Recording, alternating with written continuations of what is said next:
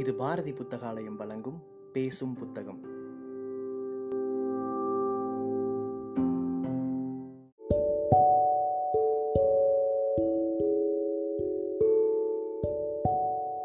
Book day இணையதளத்தின் மூலமாக முன்னெடுக்கப்படும் வாசகர்களுக்கான வாசிப்பு போட்டியில் தேர்வான சிறுகதையை கேட்க இருக்கிறீர்கள்.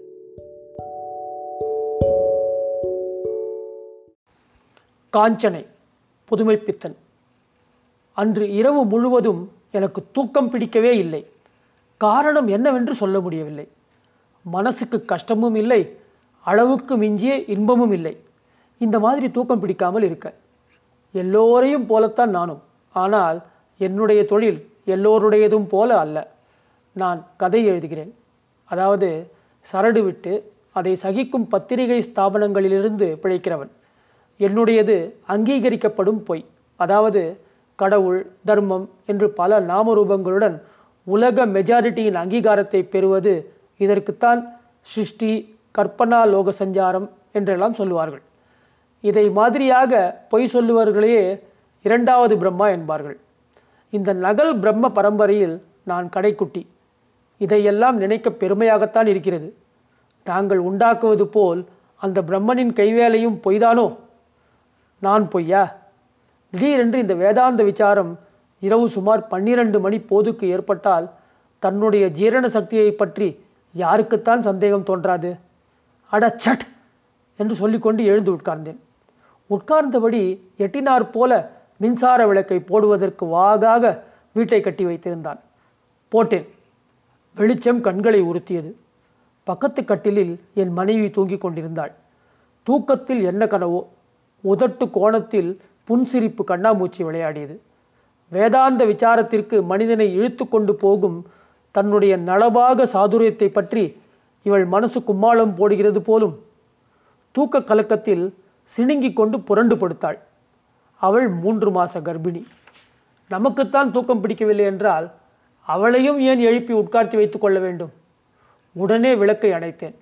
எனக்கு எப்போதும் இருட்டில் உட்கார்ந்து கொண்டிருப்பதில் ஒரு நிம்மதி. இருட்டோடு இருட்டாய். நாமும் இருட்டும் ஐக்கியமாய். பிறர் பார்வையில் விழாமல் இருந்து விடலாம் அல்லவா? நாமும் நம் இருட்டு கோட்டைக்குள் இருந்து கொண்டு நம் இஷ்டம் போல மனசு என்ற கட்டை வண்டியை ஓட்டிக்கொண்டு போகலாம் அல்லவா? சாதாரணமாக எல்லோரும் மனசை நினைத்த இடத்திற்கு நினைத்த மாத்திரத்தில் போகும் ரதம் என்று சொல்லுவார்கள். மனித வித்து அனாதி காலந்தொட்டு இன்று வரையில் நினைத்து நினைத்து தேய்ந்து தடமாகிவிட்ட பாதையில்தான் இந்த கட்டை வண்டி செல்கிறது. சக்கரம் உருண்டு உருண்டு பள்ளமாக்கிய பொடிமண் பாதையும் நடுமத்தியில் கால்கள் அவ்வளவாக பாவாத திருடுந்தான் உண்டு. ஒவ்வொரு சமயங்களில் சக்கரங்கள் தடம் புரண்டு திரடு ஏறி டொடக் என்று உள்ளே இறங்குகிறவர்களுக்கு அதிர்ச்சி கொடுக்கிறதும் உண்டு. மற்றபடி சாதுவான ஆபத்தில்லாத மயிலைக்காலை பாதை நினைவு சுகத்தில் இருட்டில் சிறிது அதிகமாக சுண்ணாம்பு தடவி விட்டேன் போலும் நாக்கு சுருக் என்று பொத்துக்கொண்டது. நான் அதை பொருட்படுத்துவதில்லை. இருட்டில் வெற்றிலை போடுவது என்றால் அதிலும் மனசை கயிற்றை முதுகில் போட்டுவிட்டு தானே போகும்படி விட்டுவிடுவது என்றால் இந்த விபத்துகளை எல்லாம் பொருட்படுத்தலாமா? உள்ளங்கையில் கொட்டி வைத்திருந்த புகையிலையை பவித்திரமாக வாயில் போட்டுக்கொண்டேன். ஷே என்ன நாற்றம். ஒரே அடியாக பிழவாழை அல்லவா அழிக்கிறது? குமட்டல் எடுக்க புகையிலையின் கோளாறோ என்று ஜன்னல் பக்கமாக சென்று அப்படியே உமிழ்ந்து வாயை உரசி கொப்பளித்துவிட்டு வந்து படுக்கையின் மீது உட்கார்ந்தேன். துர்நாற்றம் தாங்க முடியவில்லை. உடல் அழுகி நாற்றம் எடுத்து போன பிணம் போல என்னால் சகிக்க முடியவில்லை. எனக்கு புரியவில்லை. ஜன்னல் வழியாக நாற்றம் வருகிறதோ? ஊசி காற்று கூட இழையவில்லையே. கட்டிலை விட்டு எழுந்திருந்து ஜன்னலின் பக்கம் நடந்தேன். இரண்டு அடி எடுத்து வைக்கவில்லை. நாற்றம் அடியோடு மறைந்து விட்டது. என்ன அதிசயம்? திரும்பவும் கட்டிலுக்கு வந்தேன். மறுபடியும் நாற்றம். அதே துர்க்கந்தம். கட்டிலின் அடியில் ஏதேனும் செத்து கிடக்கிறதோ? விளக்கை ஏற்றினேன். கட்டில் அடியில் தூசிதான் தும்மலை வருவித்தது. எழுந்து உடம்பை தட்டி கொண்டு நின்றேன். தும்மல் என் மனைவியை எழுப்பிவிட்டது. என்ன? இன்னுமா உங்களுக்கு தூக்கம் வரவில்லை? மணி என்ன? என்று கொட்டாய்விட்டாள். மணி சரியாக பன்னிரண்டு அடித்து ஒரு நிமிஷம் ஆயிற்று. என்ன அதிசயம்? நாற்றம் இப்பொழுது ஒருவித வாசனையாக மாறியது. ஊதுவத்தி வாசனை. அதுவும் மிகவும் மட்டமான ஊதுவத்தி பிணத்துக்கு பக்கத்தில் ஏற்றி வைப்பது. உனக்கு இங்கே ஒரு மாதிரி வாசனை தெரியுதா? என்று கேட்டேன். ஒன்றும் இல்லையே என்றாள். சற்று நேரம் மோந்து பார்த்துவிட்டு ஏதோ லேசாக ஊதுவத்தி மாதிரி வாசனை வருது. எங்காவது ஏற்றி வச்சிருப்பாங்க. எனக்கு உறக்கம் வருது விளக்கு அணைச்சி விட்டு படுங்கள் என்றாள். விளக்கை அணைத்தேன். லேசாக வாசனை இருந்து கொண்டுதான் இருந்தது. ஜன்னல் அருகில் சென்று எட்டி பார்த்தேன். நட்சத்திர வெளிச்சம்தான் லேசாக வீட்டில் இருந்த ஜன்னல் வாசல் கதவுகள் எல்லாம் படபடவென அடித்து கொண்டன. ஒரு வினாடிதான் அப்புறம் நிசப்தம். பூகம்பமோ? நட்சத்திர வெளிச்சத்தில் பழந்தின்னி வௌவால் ஒன்று தன் அகன்ற தோல் சிறகுகளை விரித்து கொண்டு பறந்து சென்று எதிரில் உள்ள சோலைகளுக்கு அப்பால் மறைந்தது. துர்நாற்றமும் வாசனையும் அடியோடு மறைந்தன. நான் திரும்பி வந்து படுத்துக்கொண்டேன். நான் மறுநாள் விடியற்காலம் தூக்கம் கலைந்து எழுந்திருக்கும் போது காலை முற்பகலாகிவிட்டது. ஜன்னல் வழியாக விழுந்து கிடந்த தினசரி பத்திரிகையை எடுத்துக்கொண்டு வீட்டின் வெளிமுற்றத்துக்கு வந்து பிரம்பு நாற்காலியில் உட்கார்ந்தேன். கிரீச்சிட்டு ஆட்சேபித்துவிட்டு அது என்னை சுமந்தது. ராத்திரி பூராவும் தூங்காமல் இவ்வளவு நேரம் கழித்து எழுந்ததும் அல்லாமல் இப்படி வந்து உட்கார்ந்து கொண்டால் காப்பி என்னத்துக்காகும்? என்று என் சகதர்மணி பின்பக்கமாக வந்து நின்று உருகினாள். ஐக்கிய நாடுகளின் ஜரூர் மிகுந்த எதிர்த்தாக்குதல்கள் தங்கு தடையில்லாமல் முன்னேறி வருவதில் அகப்பட்டு கொண்ட ஜனநாயகத்திலும் உலக சமாதானத்திலும் உறுதி பெறாத நம்பிக்கை கொண்ட எனக்கு சற்று சிரமமாகத்தான் இருந்தது. அது ஒரு சமையல் விமரிசையால் வந்த வினை என்று ஒரு பாரிச தாக்குதல் நடத்திவிட்டு எழுந்தேன். உங்களுக்கு பொழுது போகாமே என் மேலே குத்தம் கண்டுபிடிக்கணும்னு தோணிட்டா வேற என்னத்தை பேச போறிய? எல்லாம் நீங்கள் எழுதுகிற கதையை விட குறைச்சல் இல்லை என்று சொல்லிக்கொண்டே அடுப்பங்கரைக்குள் புகுந்தாள். நானும் குடும்ப நியதிகளுக்கு கட்டுப்பட்டு பல்லை துலக்கிவிட்டு கொதிக்கும் காப்பி தம்பளை துண்டில் ஏந்தியபடி பத்திரிகை பத்திகளை நோக்கினேன். அப்போது ஒரு பிச்சைக்காரி அதிலும் வாலிப பிச்சைக்காரி ஏதோ பாட்டு பாடியபடி அம்மா தாயே என்று சொல்லிக்கொண்டு வாசற்படியண்டை வந்து நின்றாள். நான் ஏறிட்டு பார்த்துவிட்டு இந்த பிச்சைக்காரர்களுடன் மல்லாட முடியாதென்று நினைத்து கொண்டு பத்திரிகையை உயர்த்தி வேலி கட்டி கொண்டேன் உனக்கு என்ன உடம்புல தெம்பா இல்லை? நாலு வீடு வேலை செஞ்சு பொழைச்சா என்ன? என்று அதட்டிக்கொண்டே நடைவாசலில் வந்து நின்றாள் என் மனைவி. வேலை கிடைச்சா செய்ய மாட்டானா? கும்பி கொதிக்குது தாயே. இந்த தெருவில் இதுவரையில் பிடி அரிசி கூட கிடைக்கவில்லை. மானத்தை மறிக்க முழ துணி கொடுமா? என்று பிச்சைக்கார அஸ்திரங்களை பிரயோகிக்க ஆரம்பித்தாள். நான் வேலை தாரேன். வீட்டோடவே இருக்கியா? வயிற்றுக்கு சோறு போடுவேன். மானத்துக்கு துணி தருவேன். என்ன சொல்லுதே? என்றாள். அது போதாதா அம்மா? இந்த காலத்தில் அதுதான் யார் கொடுக்குறா? என்று சொல்லிக்கொண்டே என் மனைவியை பார்த்து சிரித்து நின்றாள். என்ன? நான் வீட்டோட ரெண்டு நாள் வச்சு எப்படி இருக்கான்னு தான் பார்க்கட்டுமா? எனக்கு தான் அடிக்கடி இழைப்பிழைப்பாக வருதே என்றாள் என் மனைவி. சி உனக்கு என்ன பைத்தியமா?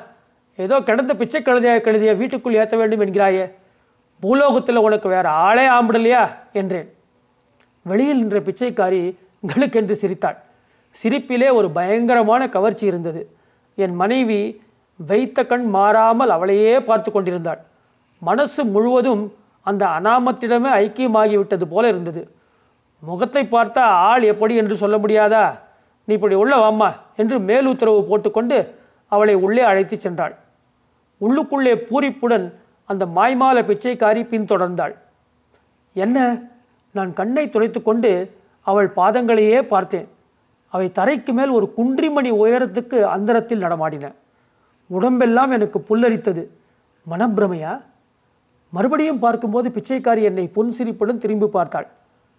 ஐயோ! இது புன்சிரிப்பா? எலும்பின் செங்குருத்துக்குள் ஐஸ் ஈட்டியை செருக்கியது மாதிரி என்னை கொன்று புரட்டியது அது. என் மனைவியை கூப்பிட்டேன். அவள் வீட்டுக்குள் வருவது நல்லதற்கல்ல என்று சொன்னேன்.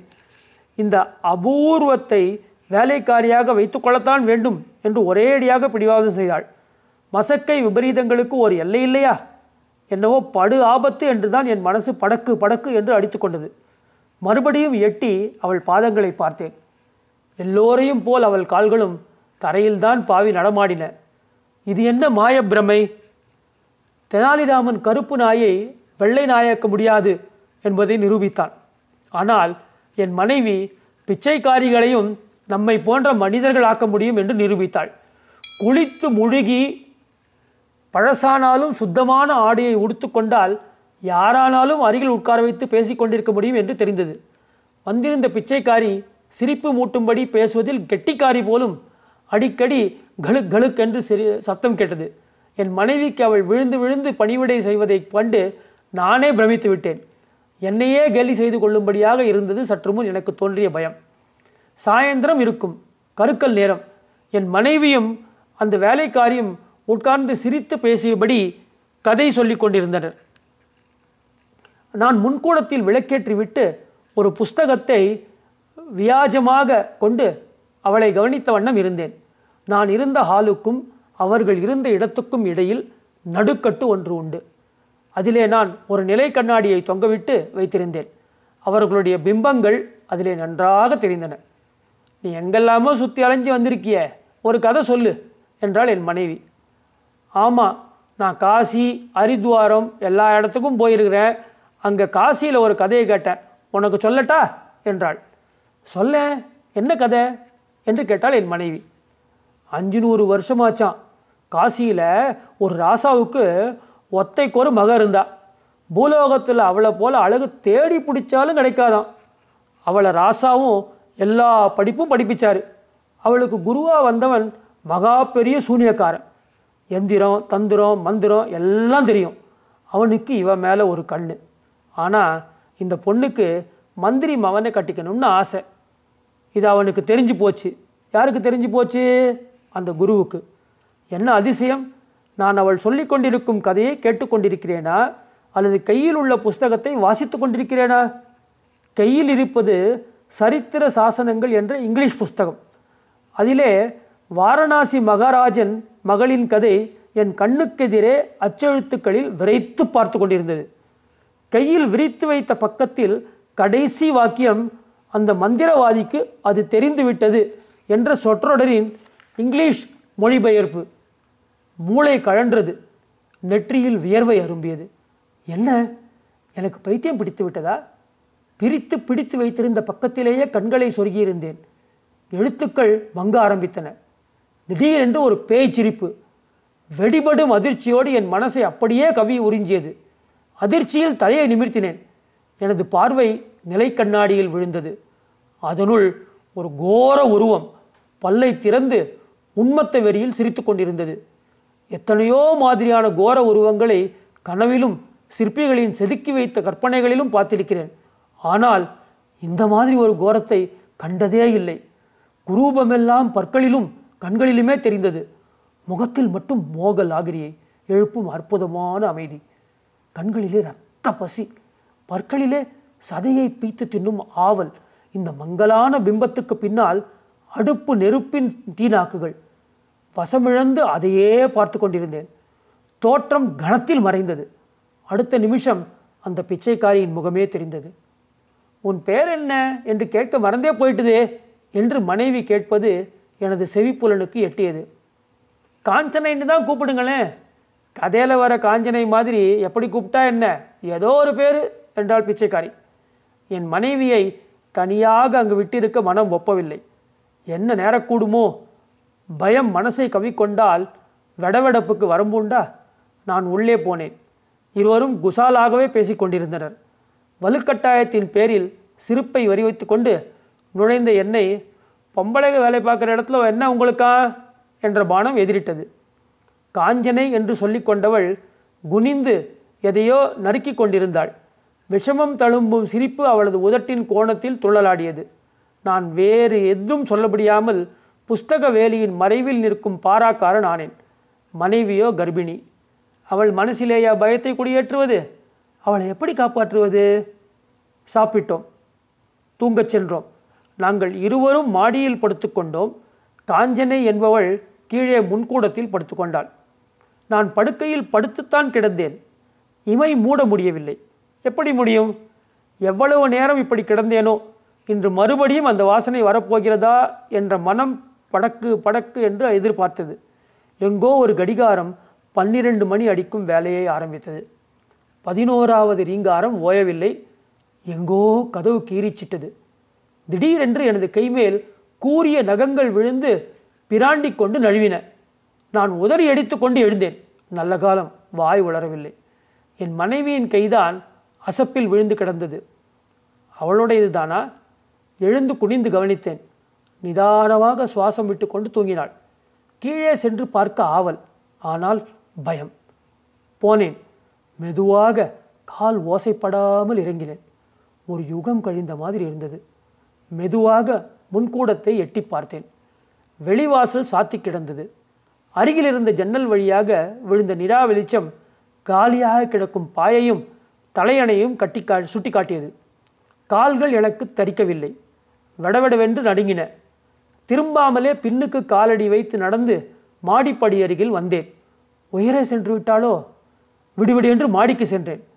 அங்கே அமைதி. பழைய அமைதி. மனம் தெளியவில்லை. மாடி ஜன்னல் அருகில் நின்று நிலா வெளிச்சத்தை நோக்கினேன். மனித நடமாட்டம் இல்லை எங்கோ ஒரு நாய் மட்டும் அழுது பிலாக்கணம் தொடுத்து ஓங்கியது. பிரம்மாண்டமான வவ்வால் ஒன்று வானத்தின் எதிர்கோணத்திலிருந்து எங்கள் வீடு நோக்கி பறந்து வந்தது. வெளியே பார்க்க பார்க்க பயம் தெளிய ஆரம்பித்தது. என்னுடைய மனப்பிரமை அது என்று நிதானத்துக்கு வந்தேன். ஆனால் கீழே? மறுபடியும் பார்க்க வேண்டும் என்ற ஆவல். கீழே இறங்கினேன். தைரியமாக செல்ல முடியவில்லை. அதோ காஞ்சனை பாயில் உட்கார்ந்துதான் இருக்கிறாள். என்னை பார்த்து சிரித்தாள். விஷச்சிரிப்பு. உள்ளமே உறைந்தது. நிதானமாக இருப்பதைப் போல பாசாங்கு செய்து கொண்டு என்ன தூக்கம் வரவில்லையா? என்று முணுமுணுத்து கொண்டே மாடிப்படிகளில் ஏறினேன். அப்பொழுது சாம்பிராணி வாசனை வந்ததா? வந்தது போலத்தான் ஞாபகம். நான் எழுந்திருக்கும் போது நெடுநேரம் ஆகிவிட்டது. என்ன வர வரத்தான் இப்படி தூங்கி தொலைக்கிறீங்க தாப்பி ஆறுது என்று என் மனைவி எழுப்பினாள். இருட்டுக்கும் பயத்துக்கும் ஒளிவிடம் இல்லாத பகலிலே எல்லாம் வேறு மாதிரியாகத்தான் தோன்றுகிறது. ஆனால் மனசின் ஆழத்திலே அந்த பயம் வேரூன்றி விட்டது இந்த ஆபத்தை எப்படி போக்குவது? தன் மனைவி சோரம் போகிறாள் என்ற மனக்கஷ்டத்தை தன்னை தேற்றிக்கொள்வதற்காக வேறு யாரிடமும் சொல்லிக்கொள்ள முடியுமா? அதே மாதிரி தான் இதுவும். என்னை போன்ற ஒருவன் ஜன சமுதாயத்துக்காக இலக்கிய சேவை செய்கிறேன் என்று தம்பட்டம் அடித்துக்கொண்டு மணப்பால் குடித்து கொண்டிருக்கும் ஒருவன் சார் எங்கள் வீட்டில் புதுசாக ஒரு பேய் குடி வந்துவிட்டது. அது என் மனைவியை என்ன செய்யுமோ என்று பயமாக இருக்கிறது. ஆபத்தை போக்க உங்களுக்கு ஏதாவது வழி தெரியுமா? என்று கேட்டால் நான் நையாண்டி செய்கிறேனா? அல்லது எனக்கு பைத்தியம் பிடித்து விட்டதா? என்று தான் சந்தேகிப்பான். யாரிடம் இந்த விவகாரத்தை சொல்லி வழி தேடுவது? எத்தனை நாட்கள் நான் பாரா கொடுத்து கொடுத்து கொண்டிருக்க முடியும்? இது எந்த விபரீதத்தில் கொண்டு போய் விடுமோ? சொல்லவும் முடியாமல் மெல்லவும் முடியாமல் திண்டாடி கொண்டிருந்தேன். என் மனைவிக்கு அந்த புதிய வேலைக்காரி என்ன சொக்குப்பொடி போட்டுவிட்டாலோ அவர்கள் இருவரும் மனசில் துளி கூட பாரம் இல்லாமல் கழித்து விட்டார்கள். இன்றை பார்த்து பகலும் ராத்திரியை விரட்டி கொண்டு ஓடி வந்தது. இவ்வளவு வேகமாக பொழுது கழிந்ததை நான் ஒரு நாளும் அனுபவித்ததில்லை. இரவு படுக்க போகும்போது என் மனைவி காஞ்சனை இன்றைக்கு மாடியிலேயே நமக்கு அடுத்த அறையில் படுத்துக்கொள்ளப் போகிறாள் என்று கூறிவிட்டாள். எனக்கு மடியில் நெருப்பை கட்டியது போல ஆயிற்று. இது என்ன சூழ்ச்சி? இன்று தூங்குவதே இல்லை. இரவு முழுவதும் உட்கார்ந்தே கழிப்பது என்று தீர்மானித்தேன். என்ன படுக்கலையா? என்றாள் என் மனைவி. எனக்கு உறக்கம் வரவில்லை என்றேன். மனசுக்குள் வல் ஈட்டிகளாக பயம் குத்தி தைத்து வாங்கியது. உங்கள் இஷ்டம் என்று திரும்பி படுத்தாள். அவ்வளவுதான். நல்ல தூக்கம். அது வெறும் உறக்கமா? நானும் உட்கார்ந்து உட்கார்ந்து அழுத்து போனேன். சற்று படுக்கலாம் என்று உடம்பை சாய்த்தேன். பன்னிரண்டு மணி அடிக்க ஆரம்பித்தது. இதென்ன வாசனை? பக்கத்தில் படுத்திருந்தவள் அமானுஷ குரலில் வீறிட்டு கத்தினாள். வார்த்தைகள் ரூபத்தில் வரும் உருவமற்ற குரல்களுக்கிடையே காஞ்சனை என்ற வார்த்தை ஒன்றுதான் புரிந்தது. சட்டென்று விளக்கை போட்டுவிட்டு அவளை எழுப் எழுப்பி உருட்டினேன். பிரக்ஞை வரவே தள்ளாடி கொண்டு எழுந்து உட்கார்ந்தாள். ஏதோ ஒன்று என் கழுத்தை கடித்து ரத்தத்தை உறிஞ்சின மாதிரி இருந்தது என்றாள். கண்களை துடைத்துக்கொண்டு கழுத்தை கவனித்தேன். குரல் வலையில் குண்டூசி நுனி மாதிரி இரத்தத்துளி இருந்தது. அவள் உடம்பெல்லாம் நடுங்கியது. பயப்படாதே எதையாவது நினைத்து கொண்டு படுத்திருப்பாய் என்று மனமறிந்து பொய் சொன்னேன். அவள் உடம்பு நடுநடுங்கிக் கொண்டிருந்தது. மயங்கி படுக்கையில் சரிந்தாள். அதே சமயத்தில் வெளியில் சேமக்கல சப்தம் கேட்டது. கர்ண கடூரமான குரலில் ஏதோ ஒரு பாட்டு. அதிகார தோரணையில் காஞ்சனை காஞ்சனை என்ற குரல். என் வீடே கிடுகிடுத்து போகும்படியான ஓர் அலறல் கதவுகள் படபடவென்று அடித்து கொண்டன. அப்புறம் ஒரு அமைதி. ஒரு சுடுகாட்டு அமைதி. நான் எழுந்து வெளிவாசலின் பக்கம் எட்டி பார்த்தேன். நடுத்தெருவில் ஒருவன் நின்றிருந்தான். அவனுக்கு என்ன மிடுக்கு?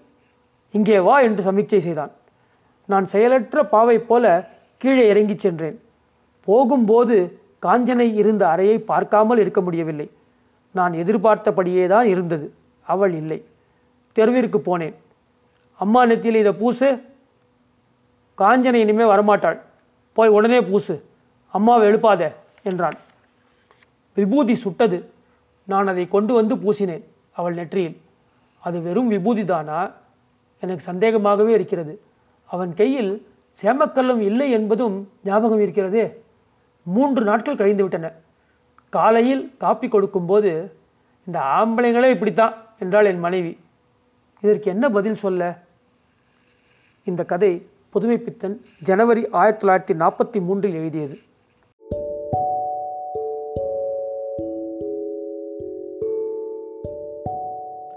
சிறுகதையை கேட்ட வாசகர்கள் தங்களுடைய கருத்துக்களை மறக்காமல் அனுப்பி வைங்க. புக் டே இணையதளம் மூலமாகவோ அல்லது நாங்கள் கொடுத்துருக்கிற வாட்ஸ்அப் எண் மூலமாகவோ அல்லது எங்களுடைய சமூக வலைத்தள பக்கங்களின் மூலமாகவோ உங்கள் கருத்துக்களை மறக்காமல் தெரிவிங்க. கருத்துக்களின் அடிப்படையில் தேர்வாகும் சிறந்த வாசிப்புக்கு பரிசளிக்கப்படும்.